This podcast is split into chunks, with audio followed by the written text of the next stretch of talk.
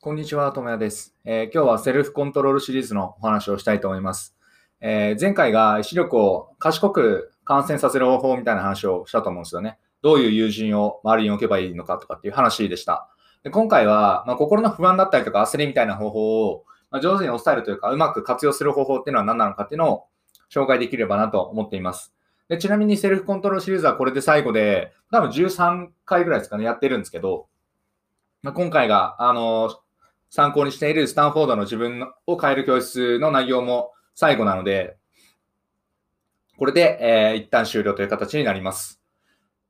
で、内容としては、その内容に入っていくと、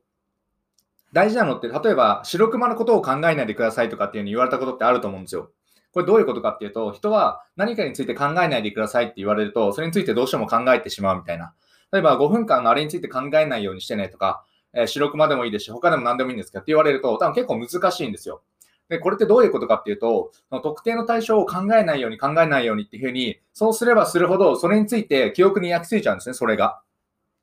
で、これを皮肉なリバウンド効果っていうんですよ。まあ、皮肉で、まあ、リバウンド、そうですよね。皮肉なリバウンドをしてるわけなんですよね。で、言い換えると、これって思考反数しちゃってるってことなんですよ。で、これの何が問題かって、例えば、えーじゃあ借金について考えないようにしよう、考えないようにしようと思っても、っていうふうに考えると、皮肉なリバウンド効果が起こって、それについて考えちゃうわけですよね。でそれを何回も何回も反数っていう、あの繰り返しって意味なんですけど、っていうことをしてしまうとどうなるかっていうと、まあ、精神が病むのはまあ、わかるじゃないですか。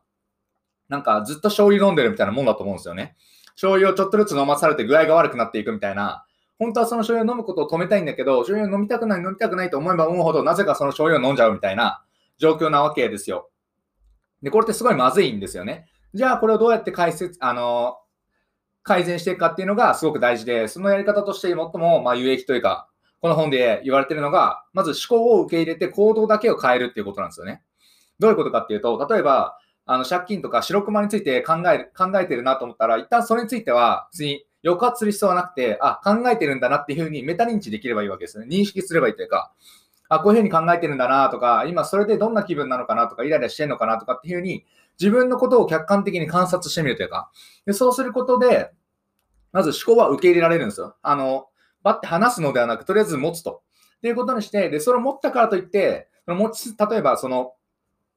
借金を、借金を、借金をって考えると、精神が病んでいったりとか、逆にお金を使っちゃうみたいなことが起こっちゃうわけですよね。その、考えたくないことをしてしまったりするっていう話があるので、まずは思考を受け入れて、受け入れてから、例えば深呼吸をするとか、他のことをするとかっていうふうに決めておいて、行動を変えるようにするんですよね。っていうふうにしていくと、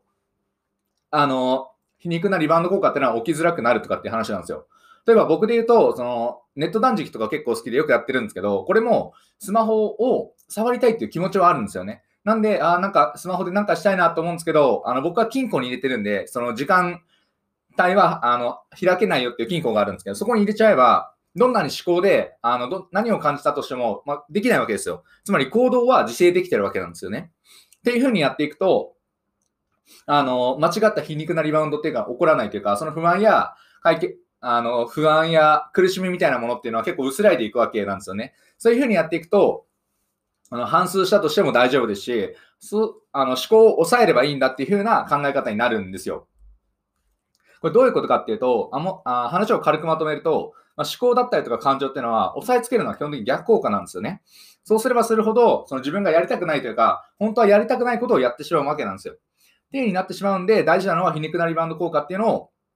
まず認識して、それをどう抑えるかを考える。でどう抑えるかっていうのは欲求を受け入れることですね。まあ、ただし従わないっていう。で、従わないっていうのは難しいんで、従わないための仕組みを作っちゃえばいいよねっていう話なんです。なんでかっていうと、思考あの思考とか欲求とかっていうのは波があるので、少し10分待ったりとか5分待てば抑えられるっていうものは、多分今までの話もしてきたんで、そこも含めてやっていくことによって、その思考を抑えることができる。思考の今波が上がってるんだなってことが分かれば、下げるまで待てばいいですし、そのために、その上がってる時に行動しないような仕組みを作ってしまえば、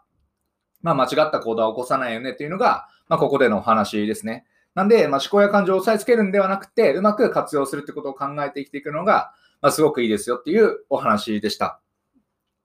えーお話は以上ですね。なので最後、セルフコントロールシリーズの最後なんですけど、まあ、こういう形でやる力とかやらない力とか望む力っていうのをうまく使って活用していくのがいいなと思うので、ぜひ参考にしてみてもらえればなと思います。お話は以上です。ありがとうございました。ではまた。